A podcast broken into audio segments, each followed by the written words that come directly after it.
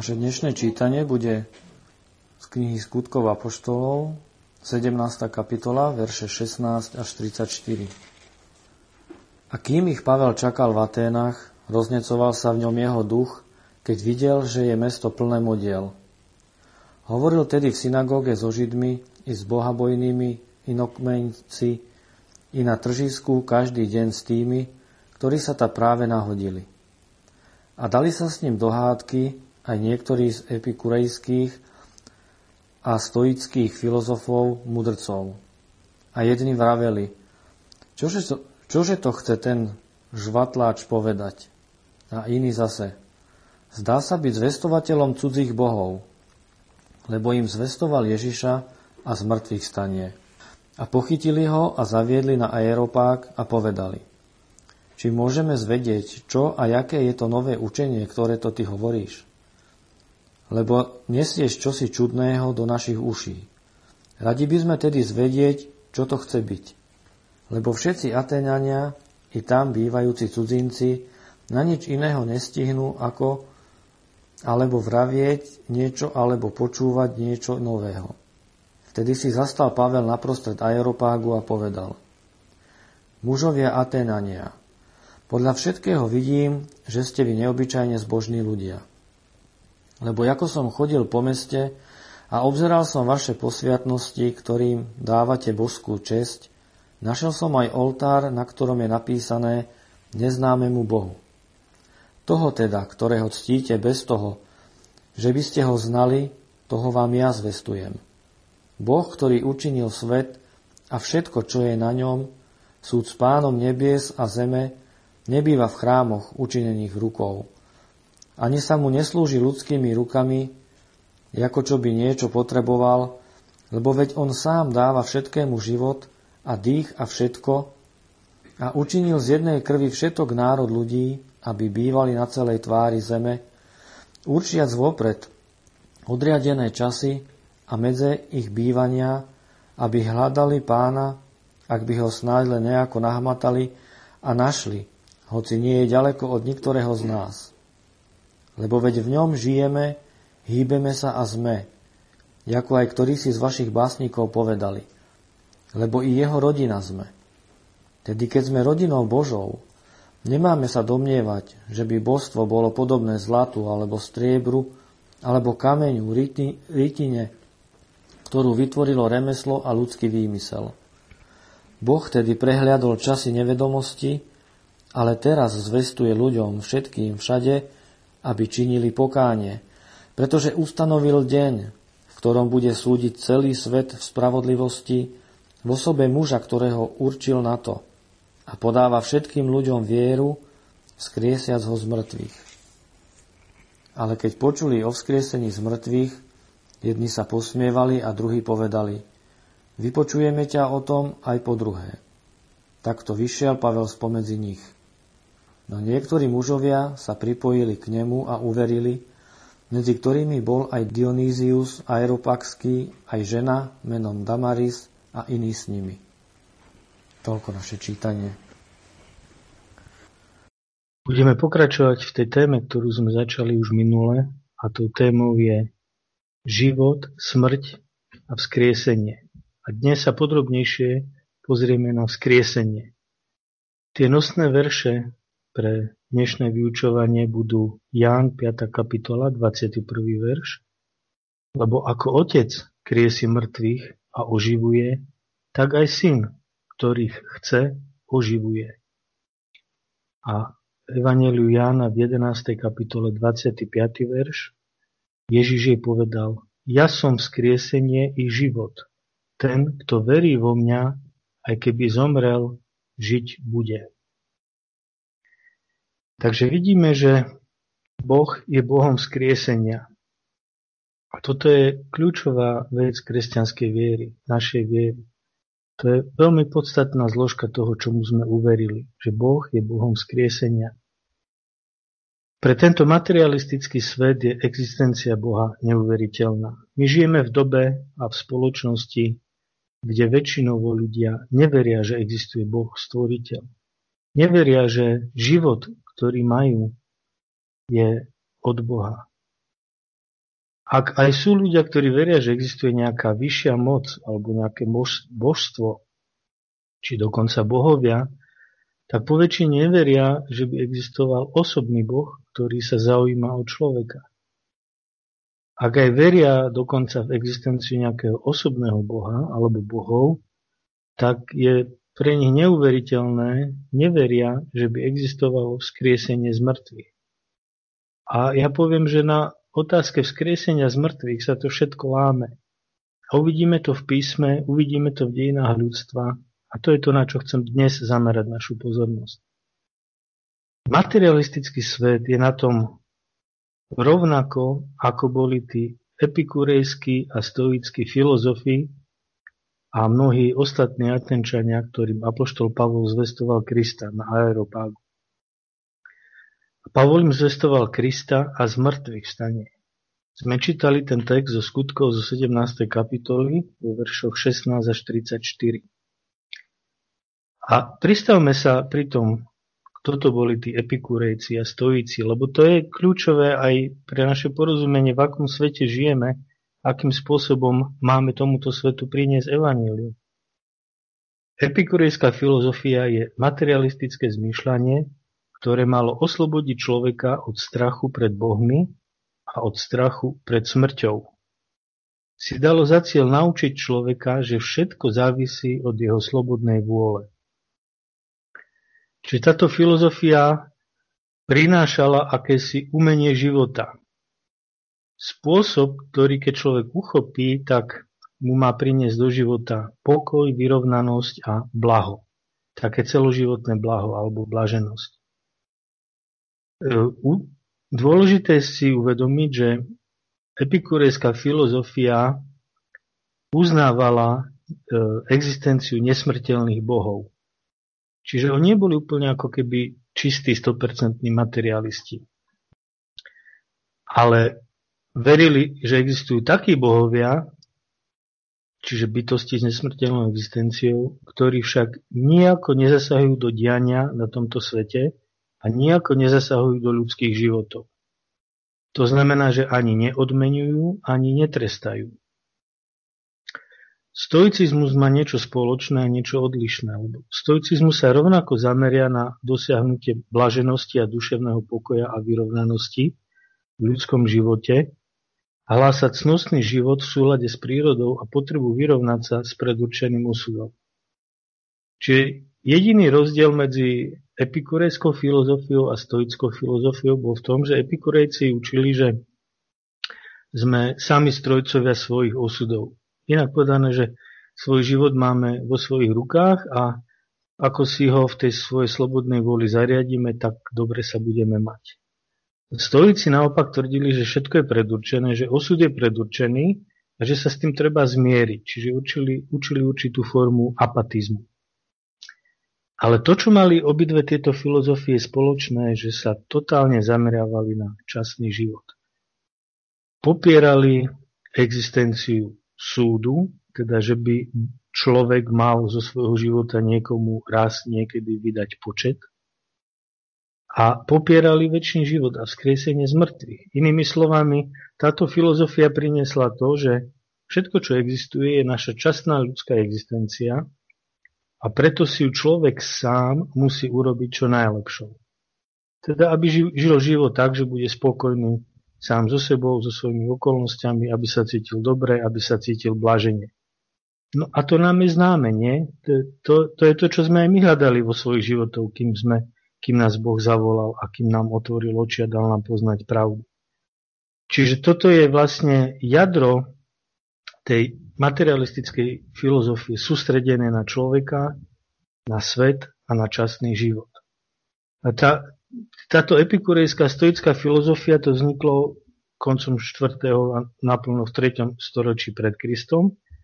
Prenieslo sa to naplno do gréckej spoločnosti a neskôr aj do rímskej spoločnosti. No a my sme také pokračovanie tej grécko-rímskej spoločnosti. Čiže to sa prenieslo do, do dnešného sveta, do dnešného svetonázoru a vidíme to aj dnes. To, to vidíme tak očividne, to materialistické zmýšľanie, že jediné, čo existuje, je časný život a preto si to musíme naplno užiť, musíme si život zariadiť čo najlepšie Je to v našich rukách, prípadne ak to nie je v našich rukách, tak sa tomu musíme poddať. Ale byť spokojný a nájsť si túto, to, to svoje, hej, ten, tú slasť, to blaho, ten pokoj, tú vyrovnanosť. Aby sme to dosiahli, nesmieme sa báť smrti, nesmieme sa báť žiadnych bohov, lebo súdiť nás nikto nebude. Ale je pozoruhodné, že tieto dve filozofie hlásali cnostný život. Čiže teraz nemáme tu čas a priestor, to nie je naša téma venovať sa, že akú etiku alebo akú morálku tie filozofie hlásali, ale v podstate hlásali, ako že by človek mal žiť dobre. No a teda to podstatné je, že aj dnes ten materialistický svetor, svetonázor neverí, že plnosť života dáva Boh. Učí nás, že človek má svoj život vo svojich vlastných rukách. Ten svetonázor nerozumie stavu človeka po páde do hriechu. Tým pádom nechápe potrebu spasenia človeka. A hlavne neverí vo večný život. Neverí vo vzkriesenie spravodlivých a nespravodlivých. Neverí, že bude raz Boží súd. Neverí vo večný život. No a to nám ale aj niečo vypovedá o tom, že ak my máme priniesť tú dobrú zvesť, evanjelium tomuto svetu, tak potom aj vzor našej evangelizácie vidíme v skutkoch sedemnástej kapitole, keď Pavol káže Atéňanom, keď káže ľuďom, ktorí majú materialistický svetonázor. Čiže on im nekáže, že Boh je láska a že Pán Ježiš sa má stať tvojim priateľom. Jadro jeho zvesti je, že bude súd, Boh je stvoriteľ, Boh je sudca, Boh je spasiteľ a existuje vzkriesenie z mŕtvych. A o to ide. To je to, o čo ide. Nie ide o to, aby si v blaženosti prežil svoj život na zemi.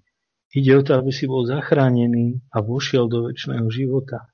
Pretože existuje vzkriesenie z mŕtvych, spravodlivých aj nespravodlivých. No ako to dopadlo? Pavol im priniesol tú zväzť na Areopágu. A pozrite, ako oni zareagovali v tridsiatom druhom verši. Ale keď počuli o vzkriesení z mŕtvych, jedni sa posmievali a druhí povedali, vypočujeme ťa o tom aj po druhé. Oni to s opovrhnutím odmietli ešte aj s výsmechom. A či to nie je presne to, čo my zažívame dnes, keď zvestujeme Krista a z mŕtvych stane mŕtvych? Veď žijeme v materialistickej spoločnosti. Ľudia neveria, že bude vzkriesenie z mŕtvych. Ľudia neveria, že bude súd. Ľudia ani len nerozumejú, že nemôžu dosiahnuť blaho vo svojom živote, pretože sú mŕtvi vo svojich hriechoch a prestúpeniach. Nerozumejú tomu, že svet hynie. Nerozumejú tomu, že žijú márnosť a smrť. Celou svojou silou a celou svojou životnou energiou sa snažia tie svoje životy si spraviť čo najlepším. A pritom im tak veľmi uniká, že musia začať od toho, odkiaľ prišiel život, odkiaľ prišla smrť. A že jediné riešenie na život a na smrť po páde je vzkriesenie z mŕtvych. Tak vidíme, že v Pavlovej zvesti o spasiteľnej viere v Boha je kľúčové to, že Boh je stvoriteľ všetkého a je pánom nebies. To sme videli vo verši dvadsaťštyri. Ďalej je kľúčové to, že to je Boh, kto dáva život a dých všetkému. To bolo vo verši dvadsaťpäť. A videli sme tam tu, ten príkaz, ten svätý príkaz, že ľudia majú hľadať Boha. Nemajú hľadať vo svojom živote blaženosť a pokoj a harmóniu a život v súlade s prírodou. Majú hľadať Boha. Aby hľadali Pána, ak by ho snáď len nejako nahmatali a našli, hoci nie je ďaleko od niektorého z nás. Vo verši dvadsaťsedem. A prečo, má, prečo človek má hľadať Boha? Pretože v Bohu máme život. To je vo verši dvadsaťosem. Ďalej Pavol ich napomína, že nemajú slúžiť modlám a oltárom. Vo verši dvadsaťdeväť. A potom tá ďalšia kľúčová správa je, že Boh bude spravodlivo súdiť celý svet skrze Ježiša Krista a zároveň ponúka ľuďom spásu z viery. Ak budú činiť pokánie a ak budú veriť v Ježiša Krista, skrze ktorého je aj vzkriesenie. To je vo veršoch tridsať až tridsaťjeden. Čiže my tu vidíme vyskladanú úžasne pravdivú, mocnú a správnu evangelizačnú zvesť. A toto by mal byť vzor pre to, akým spôsobom my budeme zvestovať evanjelium. My budeme tomuto materialistickému svetu zvestovať Krista a vzkriesenie. Všimnite si, že aj ku koncu tej zvesti je kľúčové, že Boh je ten, kto kriesi mŕtvych a skrze Krista je vzkriesenie. Boh kriesi a kriesi skrze svojho syna Ježiša Krista.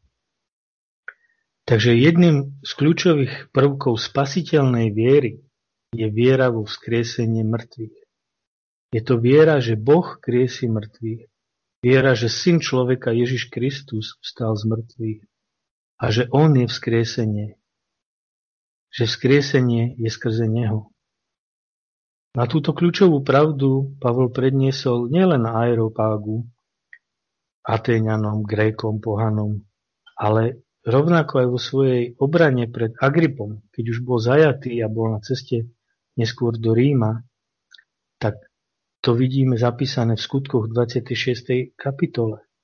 V ôsmom verši vidíme túto kľúčovú zvesť, keď, keď apoštol Pavol vo svojej obrane hovorí: čo vy súdite, že je to neuveriteľné, ak Boh kriesi mŕtvych? A tu Pavol skutočne zatiaľ do živého, tu trafil klinec po hlavičke. Čo vy súdite, že je to neuveriteľné, ak Boh kriesi mŕtvych? Pavol vedel, že medzi poslucháčmi, ktorí ho poslúchali, boli aj takí, ktorí neverili, že existuje vzkriesenie z mŕtvych, a bolo to pre nich neuveriteľné. Rovnako pre svet, v ktorom my žijeme, je neuveriteľné, že by Boh kriesil mŕtvych. Ono mnohí ani len neveria, že Boh existuje. A ak by verili, že nejaký Boh nejakým spôsobom existuje, no tak je pre nich absolútne neuveriteľné, že kriesi mŕtvy. No ale tu vidíme zaujímavú vec, že dokonca aj čas židovských náboženských vodcov, a to boli tí, ktorí vyznávali vieru Boha Abrahama, Izáka a Jakuba. A to bol osobný Boh, ktorý sa praotcom zjavil. To bol, nebola nejaká vyššia moc, nejaké mnohobožstvo, vzdialení bohovia, ktorým by sa modlárčilo. To bola viera v Boha Abrahama, Izáka a Jakoba. To, to boli Saduceovia. Tak predstavte si, že v tom čase už ani oni neverili, že existuje zmrtvých vstaní. Dokonca nielen materialistický svet, ale aj židovskí náboženskí vodcovia neverili, že existuje zmrtvých vstanie. Vidíme to napríklad v Lukášovi dvadsiatej kapitole, verš dvadsaťsedem. A pristúpili niektorí zo Sadúceov, ktorí popierajú a hovoria, že nie je to vzkriesenia. Ten istý text máme aj v Matúšovi dvadsaťdva dvadsaťtri. To sú paralelné pasáže v Marekovi dvanásť osemnásť. A vidíme tú istú skutočnosť aj v Skutkoch dvadsaťtri osem. Ale tam to nekončí. Netýka sa to len materialistického svetonázoru a Saduceov ako náboženských židovských vodcov.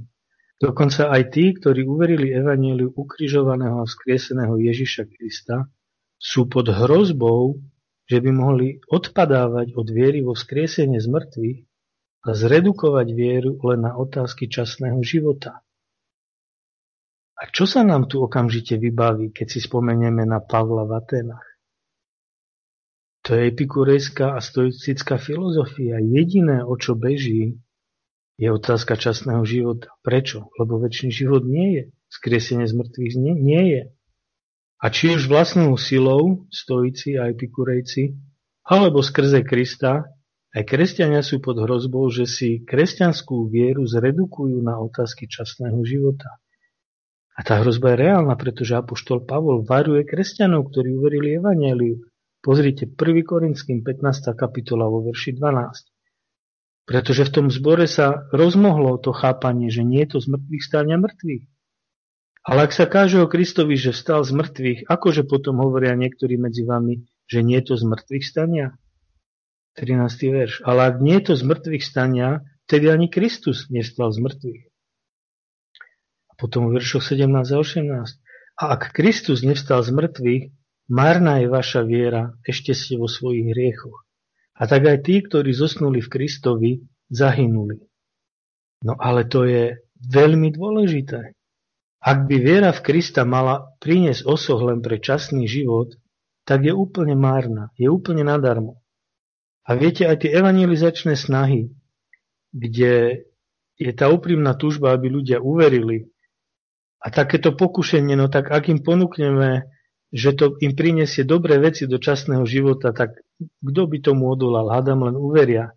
Ak sa na prvom mieste ponúka to, že ak uveríš Krista, tak toto a toto dobré vôjde do tvojho života, tak toto a toto sa v tvojom živote napraví. Viete, ak na prvé miesto, na piedestál je daný časný život a to, že Kristus ti ten časný život urobí fantastickým, dobrým, krásnym, príjemným, slastným, tak to je zlé, to je špatne. Pretože potom by tá viera v Krista bola márna alebo nadarmo.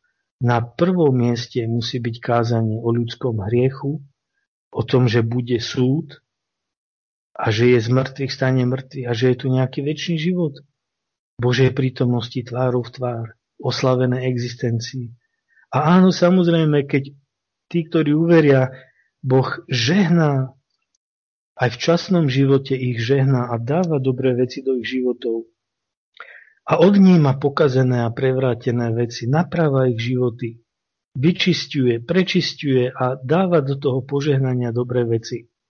Ale to nie je primárny dôvod, pre ktorý sme uverili Ježiša Krista. My sme uverili v Boha preto, kto on je. Že on je. Som, ktorý som. Preto sme v neho uverili. My vieme, že on jediný existuje. A všetko ostatné, čo existuje, môže existovať len vďaka tomu, že on to stvoril. Že to privedol do existencie, že to udržiava pri existencii. Preto v neho veríme, lebo je zdrojom všetkého. A navyše, ak sme ho verili, tak je našim otcom.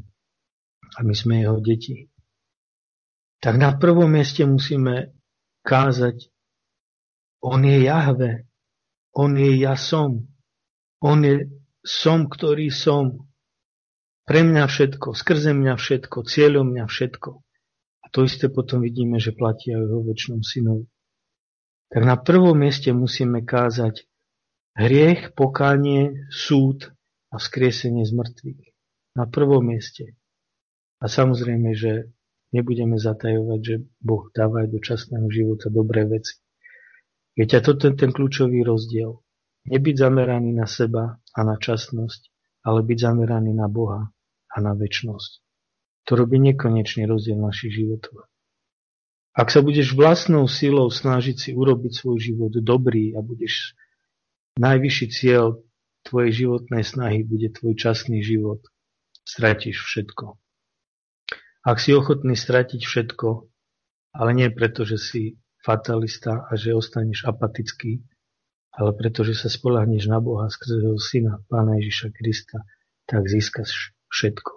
Získaš vzkriesenie z mŕtvych, získaš celú večnosť a získaš veci oslavené existencii, ktoré my ani len predstaviť si dnes nedokážeme. Lebo v Bohu je plnosť života.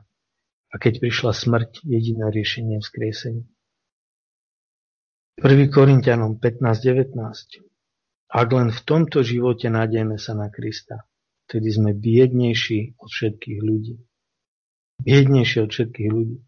Viete, Pavol sa neštítí povedať, ak by si úplne opomenul, ak by vypadlo z tvojej viery, ak by tam chýbalo, že veríš kvôli vzkrieseniu a kvôli večnosti a všetko, o čo ti ide, je len časný život, aby si sa chcel nadejať na Krista kvôli časnému životu len, tak si taký biedný, že si biednejší ešte od tých neveriacich, ešte od tých materialistov. A potom už je lepšie od tohto, jedzme, píme, lebo zajtra zomrieme. Viete, ak by mal existovať len časný život a neveril by som vo večný život a vo vzkriesenie z mŕtvych, tak potom môj celoživotný plán by mal byť, priatelia, čo najkvalitnejší alkohol, nejaké omamné chemické látky, rozpustili život plný vášne a naplnenie akejkoľvek telesnej túžby. Jesť, piť, zasítiť sa, čo najlepšie dovolenky po celom svete, čo najlepšie športové adrenalinové zážitky. nech ten život stojí za to.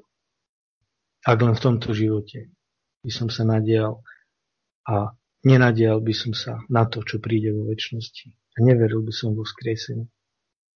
Ale čo je pre nás dôležité, je vidieť, že v otázke vzkriesenia vidíme aj dôvod, prečo sa večný Boží syn, Boží spasiteľ, musel stať človekom a druhým Adamom. Pozrite, to máme v tej kapitole pätnásť prvého listu Korinským vo verši dvadsaťjeden. Lebo pretože skrze človeka smrť, a my už vieme, ako prišla smrť do ľudského života a do celého ľudstva a na celú planétu, skrze prvého človeka, Adama, prvého Adama, skrze človeka smrť, skrze človeka i z mŕtvych vstane mŕtvych.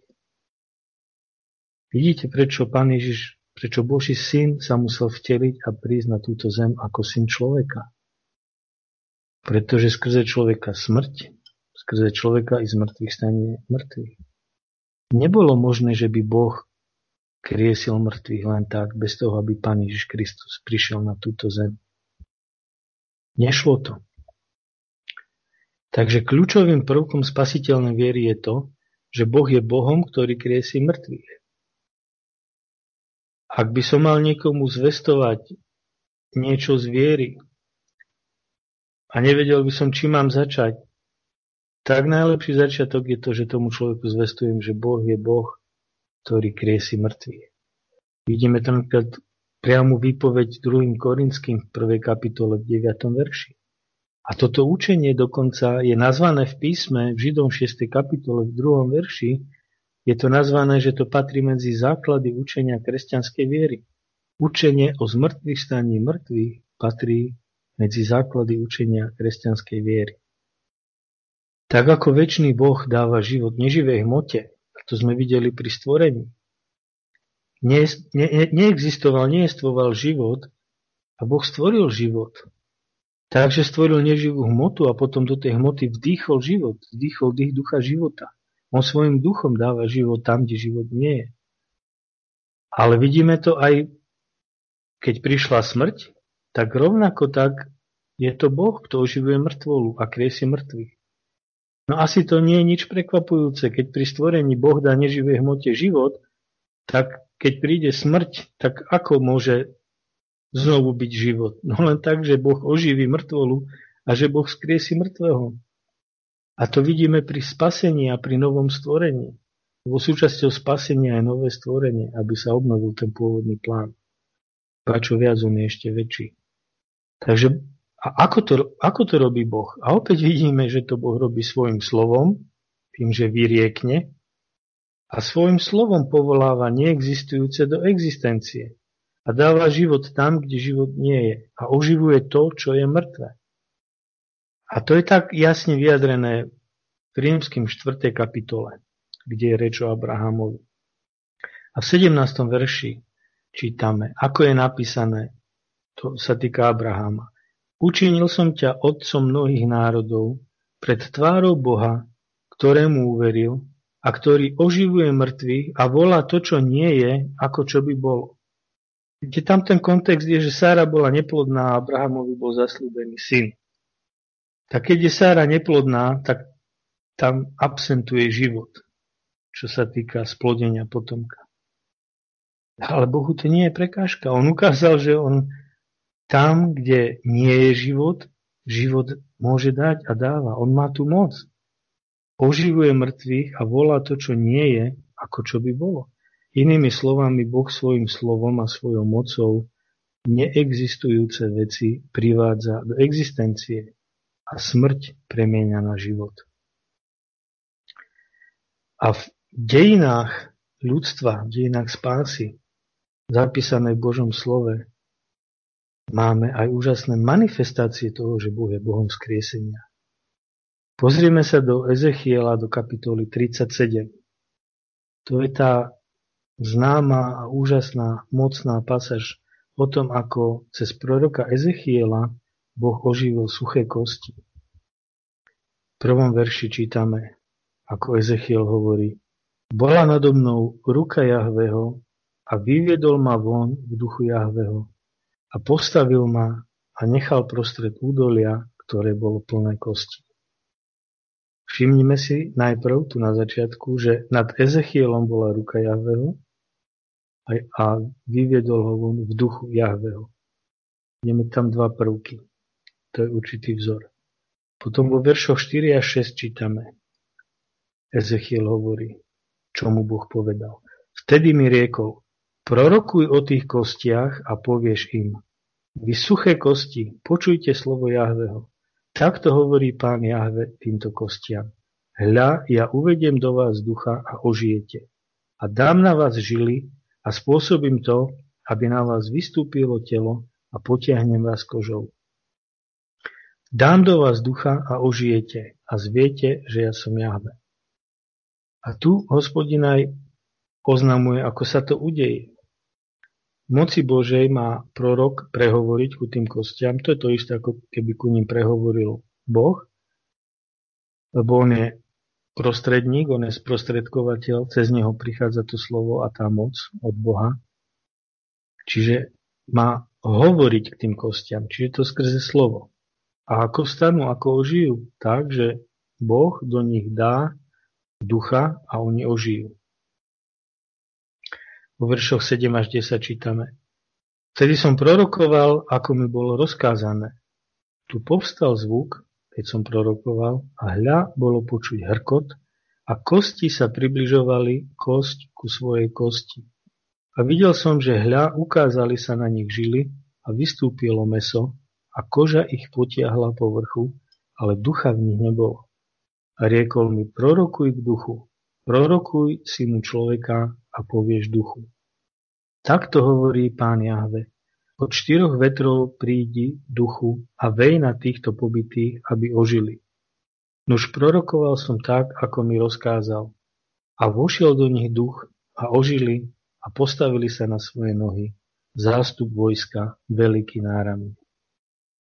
Toto je obrovský Boží zázrak, ktorý sa reálne skutočne udial v dejinách.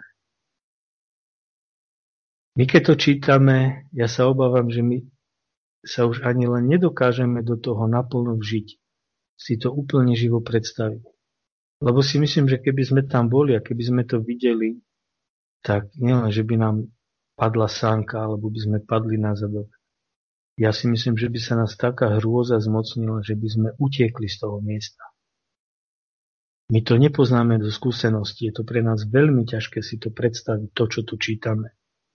Ale je to obrovská demonštrácia Božej moci. Obrovské zjavenie toho, že to je Boh, kto kriesí mŕtvych. A to, čo je tu pozoruhodné, je, že v tomto obraze dokonca ešte vidíme, že to Boh urobí cez syna človeka. Takýto zázrak. A tento obrovský Boží zázrak, ktorý sa naozaj udial, je nielen manifestáciou toho, že je to Boh, kto kriesí mŕtvych, ale je to dokonca aj predobraz spásy a vzkriesenia Božieho ľudu. Pretože Izrael tu reprezentuje celý Boží ľud, cirkev zo židov i pohanov. V tom texte to uvidíme. Ten prorocký obraz, to proroctvo má také dva rozmery, také dve roviny. Čiastočne prorokujú o veciach, ktoré v časopriestore sa majú vyplniť a majú sa týkať fyzického Božieho ľudu, lebo sa tam hovorí o Izraelovi a Júdovi, o tom, ako už nebudú dve kráľovstvá, ale ako tu bude jeden ľud a bude mať jedného pastiera. Čiže je to proroctvo, ktoré sa týka aj v časopriestore e, izraelského národa. Ale tá hlavná, tá najdôležitejšia rovina tohto prorockého obrazu, tohto proroctva je to, že sa to bude týkať novozmluvného Božieho ľudu. Ére novej zmluvy, že sa tu bude týkať večnosti. Vo veršoch jedenásť a štrnásť čítame a riekol mi, synu človeka, tieto kosti sú celý dom Izraelov. Hľa, hovoria, naše kosti uschli a zahynula naša nádej, už je po nás. Preto prorokuj a povieš im, takto hovorí Pán Jahve, hľa, ja otvorím vaše hroby a vyvediem vás z vašich hrobov, moji ľudia. A dovediem vás do zeme Izraelovej a zviete, že ja som Jahve, keď otvorím vaše hroby a keď vás vyvediem z vašich hrobov, moji ľudia. A dám do vás svojho ducha a ožijete. A osadím vás na vašej zemi a zviete, že ja Jahve som hovoril, aj učiním, hovorí Jahve. A zvyšok kapitoly potvrdzuje, že je to opis spásy Božieho ľudu skrze novú zmluvu. Lebo tam čítame, a budú mi ľudom a ja im budem Bohom. To je verš dvadsaťtri. Učiním s nimi zmluvu pokoja, bude to večná zmluva s nimi. To je vo verši dvadsaťšesť. A môj príbytok bude nad nimi a budem im Bohom a oni mi budú ľudom. To je verš dvadsaťsedem. To je zasľúbenie novej zmluvy, večnej zmluvy milosti, ktorá je určená novozmluvnému Božiemu ľudu. To znamená spaseným zo Židov i z pohanov. A ďalšiu takú mocnú manifestáciu, že Boh je Bohom, ktorý kriesi mŕtvych, vidíme pri Ježišovom ukrižovaní, presnejšie po Ježišovom ukrižovaní a jeho vstaní z mŕtvych. Matúšovi dvadsiatej siedmej kapitole vo veršoch päťdesiat až päťdesiatštyri. Ale Ježiš zase vykrikol veľkým hlasom a vypustil ducha. A hľa, chrámová opona sa roztrhla na dvoje, od vrchu až dolu, a zem sa triasla, skaly sa pukali, a hroby sa otvárali, a mnohé tela zosnulých svätých vstali a výjdúc z hrobov po jeho zmrtvých staní, vošli do svätého mesta a ukázali sa mnohým. Tedy stotník a tí, ktorí s ním strážili Ježiša, vidiac zemetrasenie a to, čo sa dialo, báli sa veľmi a hovorili, toto bol naozaj Syn Boží. Aj toto je úžasne mocná manifestácia, aby ľudia verili a rozumeli, že existuje zmrtvých stanie zmrtvých. Keď Pán Ježiš stal z mŕtvych po svojom ukrižovaní, keď vstal z hrobu, tak sa otvorili mnohé hroby a mnohé tela zosnulých svätých vstali, vyšli z hrobov a išli sa ukázať do Jeruzalema.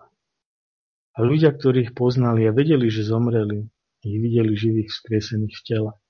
To samozrejme nebolo také vzkriesenie, ako Pán Ježiš bol vzkriesený a oslavený.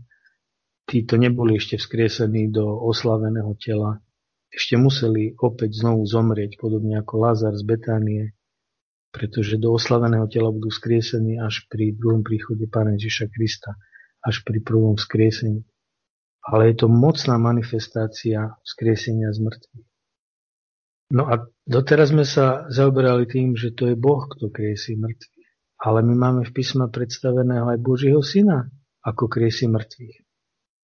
To znamená, že večný Boží Syn kriesí mŕtvych. Prostredníkom vzkriesenia je večný Boží Syn, Syn človeka, Pán Ježiš Kristus.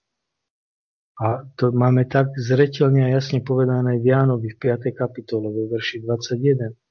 Lebo ako Otec kriesí mŕtvych a oživuje, tak aj Syn, ktorých chce, oživuje. My sme to videli už v prvej časti, v ktorej sme hovorili o tom, že to je Boh, kto dáva život, lebo iba On má život sám sebe. A tam sme ale videli, že aj Synovi dal, aby mal život sám sebe. A tým, to bolo ešte vo večnosti. Čiže svojmu večnému Synovi, ktorý je jeho Synom od večnosti, tak dal život, aby mal sám sebe. A preto vidíme, že aj Syn dáva život. A to isté platí o vzkriesení. Syn, ktorý chce, oživuje. Ale všimnite si, kedy to Pán Ježiš povedal, už bol vtelený. To znamená, že to o ňom platí aj vtedy, keď už sa stal synom človeka.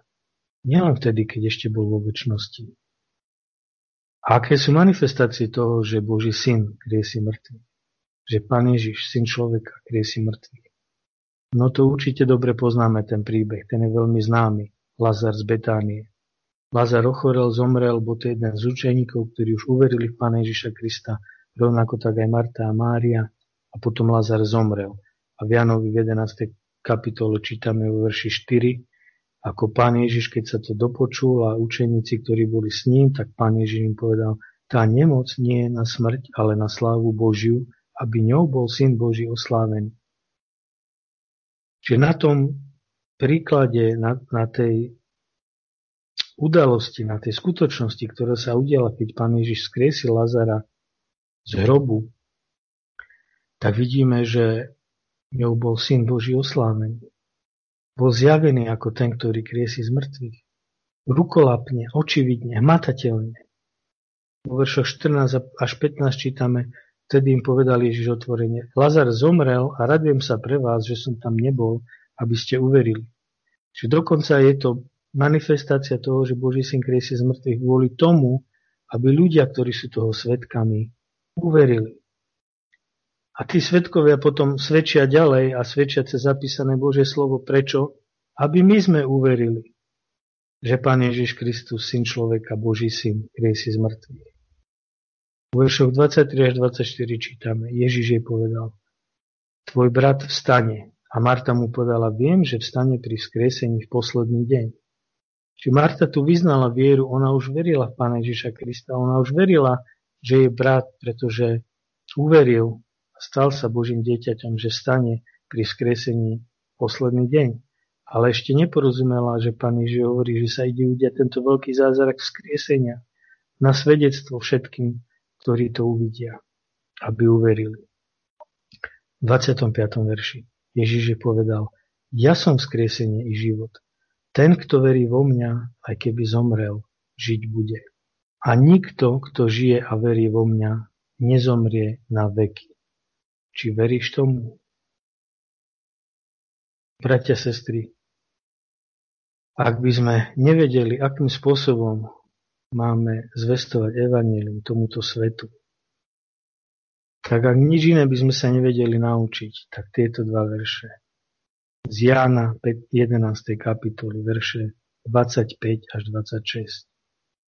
Pán Ježiš o sebe vysvedčil, keď už bol vtelený Boží syn, keď už bol synom človeka: Ja som vzkriesenie i život. Ten, kto verí vo mňa, aj keby zomrel, žiť bude. A nikto, kto žije a verí vo mňa, nezomrie na veky. A potom už len tým ľuďom stačí povedať, či veríš tomu? To je jadro evanjelia. A riekla mu: Áno, Pane, ja som uverila, že si ty Kristus, ten Syn Boží, ktorý mal prísť na svet. Ak uveríme, že Pán Ježiš Kristus je vzkriesenie a život, ak uveríme, že ten, kto v Neho verí, aj keby zomrel, bude žiť, tak sme uverili, že On je ten Kristus, ten pomazaný Boží Spasiteľ, ten Boží Syn, ktorý mal prísť na svet. A veríme, že aj prišiel a vykonal to dielo spásy. A potom v veršoch štyridsaťtri štyridsaťštyri čítame, že Pán Ježiš zavolal veľkým hlasom: Lazare, poď von. A zomrelý vyšiel. Akým spôsobom Pán Ježiš Kristus vzkriesil Lazara? Povedal slovo, vyriekol slovo, prikázal: Lazare, poď von. A zomrelý vyšiel. Mŕtvy ožil. Je to Božie slovo, ktoré oživuje, ktoré dáva život. Je to Boží syn, je to Boží duch, je to Božie slovo. Všetko to troje je jedno, je v jedno. V štyridsiatom piatom verši. Vtedy mnohí zo, živ- zo Židov, ktorí boli, prišli za Máriou a videli, čo učinil Ježiš, uverili v Neho. Vidíte, aké dôležité je toto svedectvo, že Pán Ježiš Kristus kriesí z mŕtvych. To svedectvo je tu pre nás dodnes, je zapísané. Je zapísané pravdivo, čo sa stalo, a je zapísané, že každý, kto verí v Pána Ježiša Krista, ktorý kriesí z mŕtvych, má večný život a nepríde na súd, lebo prešiel zo smrti do života. Takže opäť tu vidíme, že toto je viac než len manifestácia toho, že Boží syn kriesí z mŕtvych. Je to aj zjavenie samotného evanjelia, že ten, kto verí, že Ježiš Kristus je Boží Spasiteľ a večný Boží syn, ktorý sa stal človekom, ktorý kriesí z mŕtvych a dáva večný život, tak taký človek je spasený. A vidíme, že spása je skrze vieru, skrze vieru samotnú. Tak sme videli zatiaľ, že, je, že Boh kriesí mŕtvych, že Boží syn kriesí mŕtvych, dokonca aj po vtelení. A vidíme ďalej, že večný Boží duch kriesí mŕtvych. To znamená, že prostredníkom vzkriesenia je večný Boží duch. V tom predobraze vzkriesenia Božieho ľudu, keď sme boli v tridsiatej siedmej kapitole Ezechiela, kde boli oživené tie suché kosti, tak sme videli, že vzkriesenie z mŕtvych sa deje skrze Božieho ducha, mocou ducha. A v novozmluvných písmach to vidíme zjavené priamo. To, že vzkriesenie z mŕtvych, ktoré sa deje, a vidíme, už rozumie tomu, že sa deje na dvakrát, deje sa pri znovuzrodení, to je to oživenie v zmysle duchovného vzkriesenia, keď ten, kto je mŕtvý vo svojich hriechoch a prestúpeniach, ožije, pretože dostane Božieho ducha. A potom, ako budúca udalosť, je vzkriesenie tela pri prvom vzkriesení, pri druhom príchode Pána Ježiša Krista, eventuálne pri vychvátení, keď človek fyzicky vstane z mŕtvych, keď sa to vzkriesenie týka aj tela a vstane do oslavenej existencie, lebo dostane nové nebeské telo. Tak a jedno, aj druhé my vidíme v novozmluvných písmach, že sa deje cez splodenie z ducha, cez nové narodenie, cez darovanie ducha na trvalé prebývanie. Čiže aj vzkriesenie tela bude také isté, ako bolo vzkriesenie Pána Ježiša. Ján, šiesta kapitola, verš šesťdesiattri. Duch je, ktorý oživuje, telo nič neosoží. Slová, ktoré vám ja hovorím, sú duch a sú život. Slová, ktoré vám ja hovorím, sú duch a sú život. Duch je, ktorý oživuje. Opäť vidíme, ako je prepojená moc Božieho slova a moc ducha. A to je tá pasáž, kde Pán Ježiš použil tú tvrdú reč o tom, že musia jesť jeho telo a piť jeho krv, keď, kedy sa mnohí učeníci pohoršili a odišli. Vo verši päťdesiatsedem ešte čítame, ako mňa poslal ten živý otec a ako ja žijem skrze otca, tak i ten, kto mňa je, bude žiť skrze mňa. Teda oni sa pohoršili, pretože nerozmýšľali duchovne, ale rozmýšľali materialisticky, rozmýšľali telesne. Tak si mysleli, že on hovorí o skutočnom jedení mesa a pitia krvi, ale on hovoril o obrazoch, to znamená jesť Pána Ježiša Krista, znamená uveriť v neho, prijať, prijať ho, mať účasť na jeho smrti, na jeho vzkriesení. Ale vidíme tu ten vzor opäť, ako mňa poslal ten živý otec, tým je zdôraznené, že život je od otca. A ako ja žijem skrze otca, tým Pán Ježiš zdôraznil, že ako vo večnosti on má život sám sebe, pretože to dostal od otca, tak o to viac to platí aj po, po vtelení, že žije skrze otca ako syn človeka. Tak i ten, kto mňa je, bude žiť skrze mňa. Čiže každý, kto má účasť na Ježišovi Kristovi, na jeho obeti, na jeho smrti, na jeho vzkriesení, každý, kto je s ním stotožnený, bude žiť, ale nie sám od seba, ale skrze Ježiša Krista, pretože on je prostredníkom. Skrze neho je život, skrze neho je aj vzkriesenie. A v, a v Jánovi v tretej kapitole v piatom verši, to je ten veľmi známy verš, keď ti Pán Ježiš hovorí s Nikodémom a hovorí mu: amen, amen ti hovorím, že ak sa niekto nenarodí z vody a z ducha, nemôže vojsť do kráľovstva Božieho. Opäť vidíme, že ten večný život je z vody a z ducha. Tá voda tu reprezentuje Božie slovo. Čiže stále vidíme ten istý vzor. Cez Božie slovo a z Božieho ducha je oživenie, vzkriesenie z mŕtvych. A tu ten kontext je nové narodenie, je znovuzrodenie. Pozrieme sa na to darovanie ducha. Už aj v prvej kapitole, teda v prvej časti, keď sme hovorili o živote, o strome života a boli sme v zjavení, tak sme sa trošičku dotkli živej vody, lebo v tých veršoch bola spomenutá tam, kde bol strom života, drevo života, tak sa tam aj spomína rieka živej vody. Ale všimnite si, ako Pán Ježiš učí o živej vode. V Jánovi v siedmej kapitole vo veršoch tridsaťsedem až tridsaťdeväť Pán Ježiš hovorí: potom v posledný, v ten veľký deň sviatku, stál Ježiš a volal: ak niekto žízni, nech príde ku mne a pije. Kto verí vo mňa, ako hovorí písmo, rieky živej vody potečú z jeho vnútra. A potom prichádza výklad. Ale to povedal o Svätom Duchu, ktorého mali dostať uveríši v neho. Lebo ešte nebolo Svätého Ducha, pretože Ježiš ešte nebolo slavený. Živá voda reprezentuje večný život a vzkriesenie. Je obrazom Svätého Ducha. Aby niekto mohol mať večný život, aby mohol byť oživený, to znamená vzkriesený, musí dostať Svätého Ducha.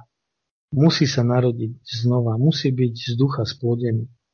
A Svätého Ducha dostávajú tí, ktorí uveria v Ježiša Krista. Svätého Ducha dostávajú tí, ktorí uveria v Ježiša Krista. Svätého Ducha dáva Otec a Svätého Ducha dáva Syn. A jeden aj druhý dávajú Svätého Ducha. Lebo tak, ako Otec kriesi mŕtvych, tak aj Syn kriesi mŕtvych. No neprekvapí nás to, lebo to, čo nás Pán Ježiš tak jasne naučil v Evaneliu Jána, je to, že Syn robí to, čo robí Otec. Čiže ak Otec dáva Svätého Ducha, tak Syn dáva Svätého Ducha. Ak Otec kriesí mŕtvych, tak Syn kriesí mŕtvych. Svätého Ducha však dostávajú iba uverivší. Boh zasľúbil spolu s novou zmluvou aj to, že dá svojho Ducha.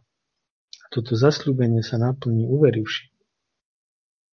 V Jánovi v štrnástej kapitole vo veršoch šestnásť až sedemnásť čítame, kde Syn hovorí: a ja požiadam Otca a dávam iného tešiteľa, aby bol s vami na veky, toho Ducha pravdy, ktorého svet nemôže prijať, pretože ho nevidí ani ho nezná, ale vy ho znáte, pretože prebýva u vás a bude vo vás.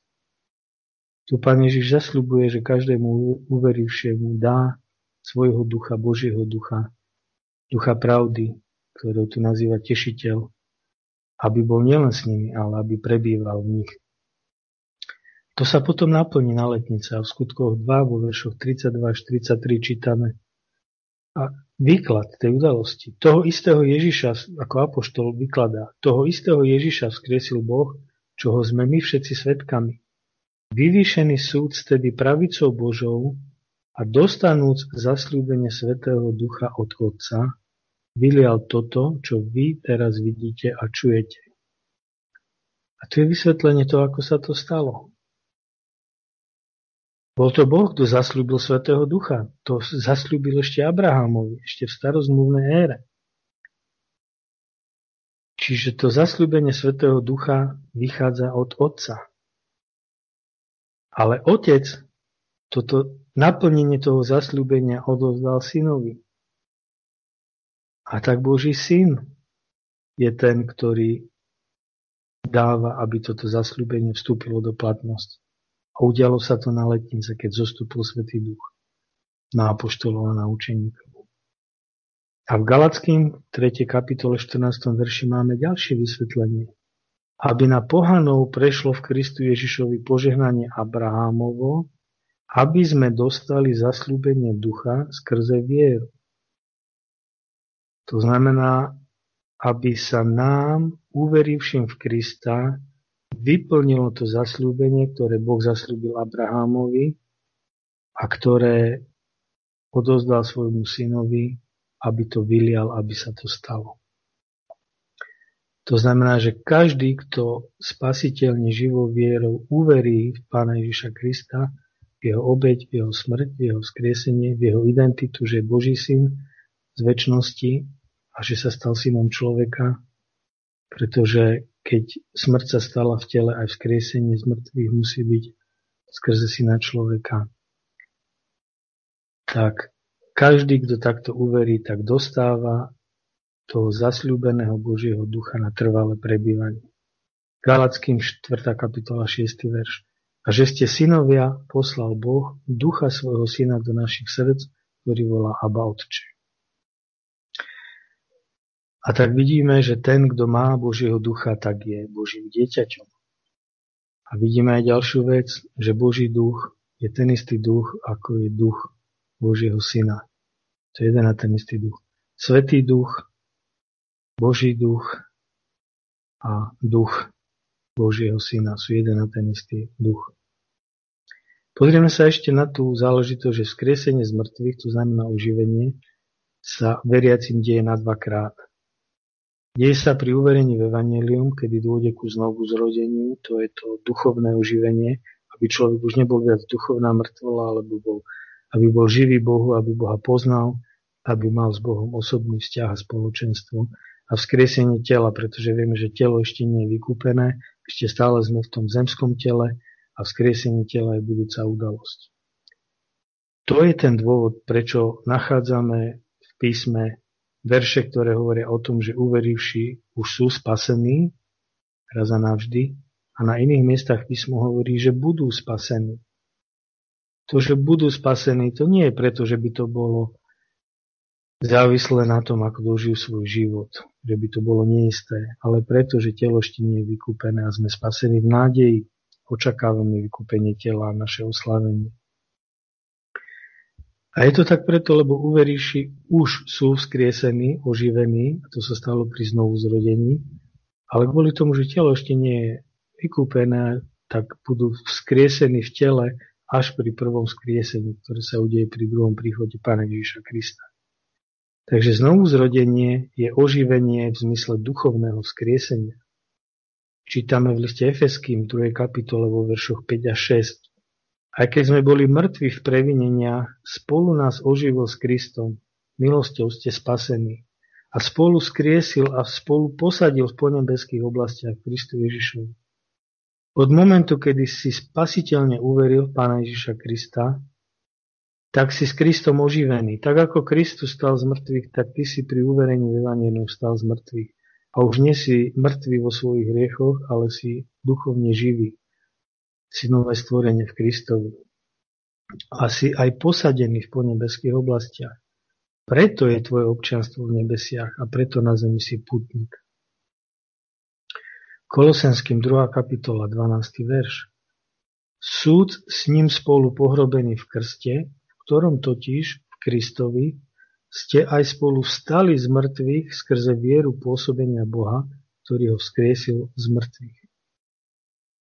Toto je to zložitá konštrukcia, ale je v tom úžasná obrovská výpoveď.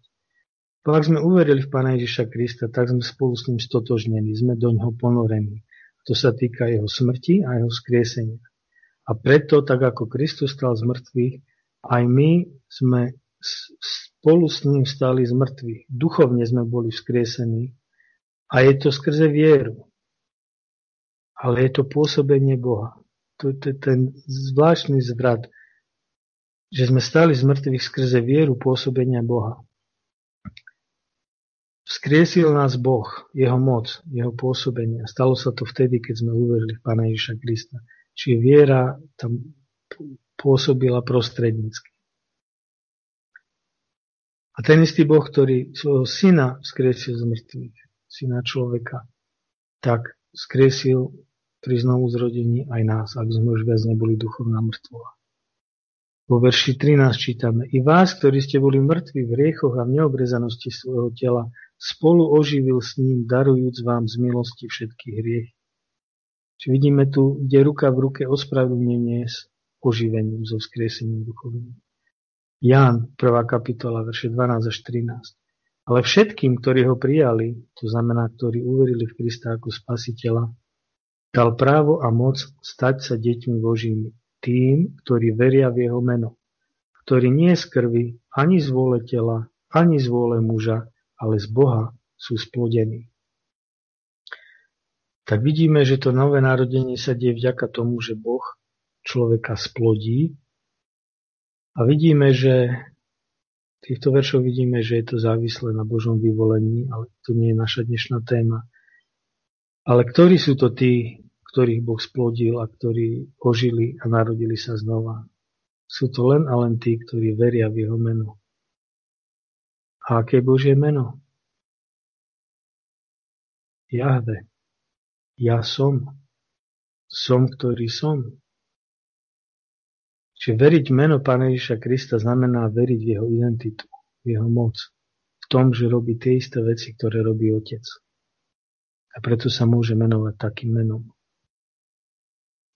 V prvom liste Petra, prvej kapitole, vo verši dvadsaťtri, čítame: Znova splodený súd nie je z porušiteľného semena, ale z neporušiteľného, živým slovom Boha a zostávajúcim na veky.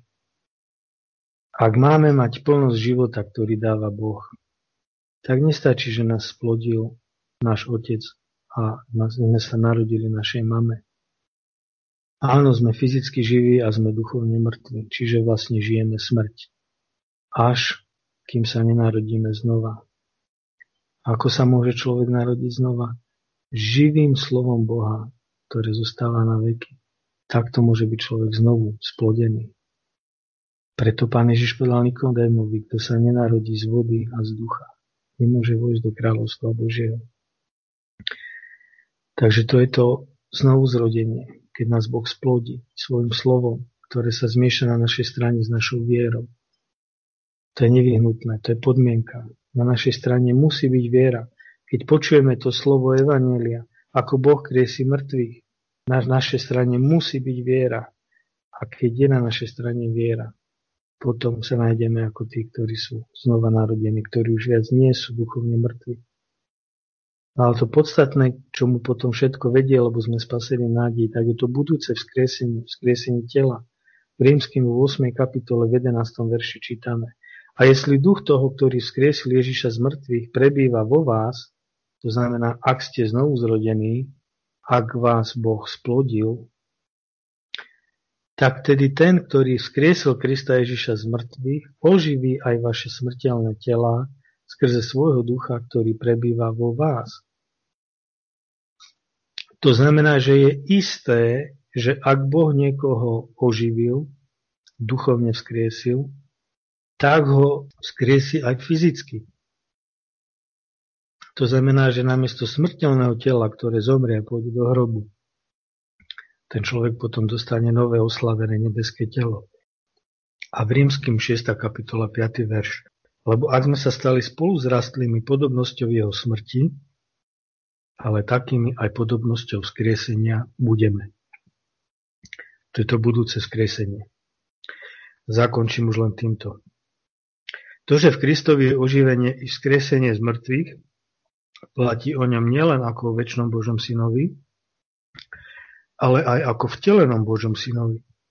To znamená ako o synovi človeka, pretože v ňom prebýva plnosť božstva telesne. A vidíme to bezpochybne v prvom liste Korinským pätnástej kapitole, verš štyridsaťpäť. Tak je aj napísané: Prvý človek Adam stal sa živou dušou, posledný Adam oživujúcim duchom. Že tu vidíme to trojité prepojenie. Nielenže Boh dáva život a kriesi z mŕtvych skrze svojho syna a svojho ducha. Ale tu dokonca vidíme ešte aj to, že syn je nielen slovo, a vieme, že aj život, aj vzkriesenie skrze slovo, ale tu dokonca vidíme, že Boží syn je oživujúci duch a platí to o ňom ako o vtelenom Božom synovi, ako o druhom a poslednom Adamovi. Prvý človek Adam sa stal živou dušou preto, že Boh do ňa vdýchol dých ducha života. A neživá hmota ožila, stala sa človekom, ktorý dýcha a žije. Ale druhý Adam, posledný Adam, je oživujúci duch. On je ten, kto dáva život. On život má sám v sebe skrze svojho otca a tým pádom vo svojom vlastnom práve môže život dať a je oživujúci duch. Ale on robí len to, čo robí otec. Čiže aj keď by to robil vo svojom vlastnom práve, tak stále robí len to, čo robí otec. Prvý človek Adam sa stal živou dušou, posledný Adam oživujúcim duchom. Zamerajme svoj pohľad a svoju vieru na večnosť, na večný život a nedajme celé svoje životné úsilie, aj to duchovné, len na veci časného života. To má byť posolstvom. Prečo? Pretože Boh je Bohom skriesenia. Boh je ten, kto kriesí z mŕtvych. Pán Ježiš Kristus je ten, ktorý kriesí z mŕtvych. Amen.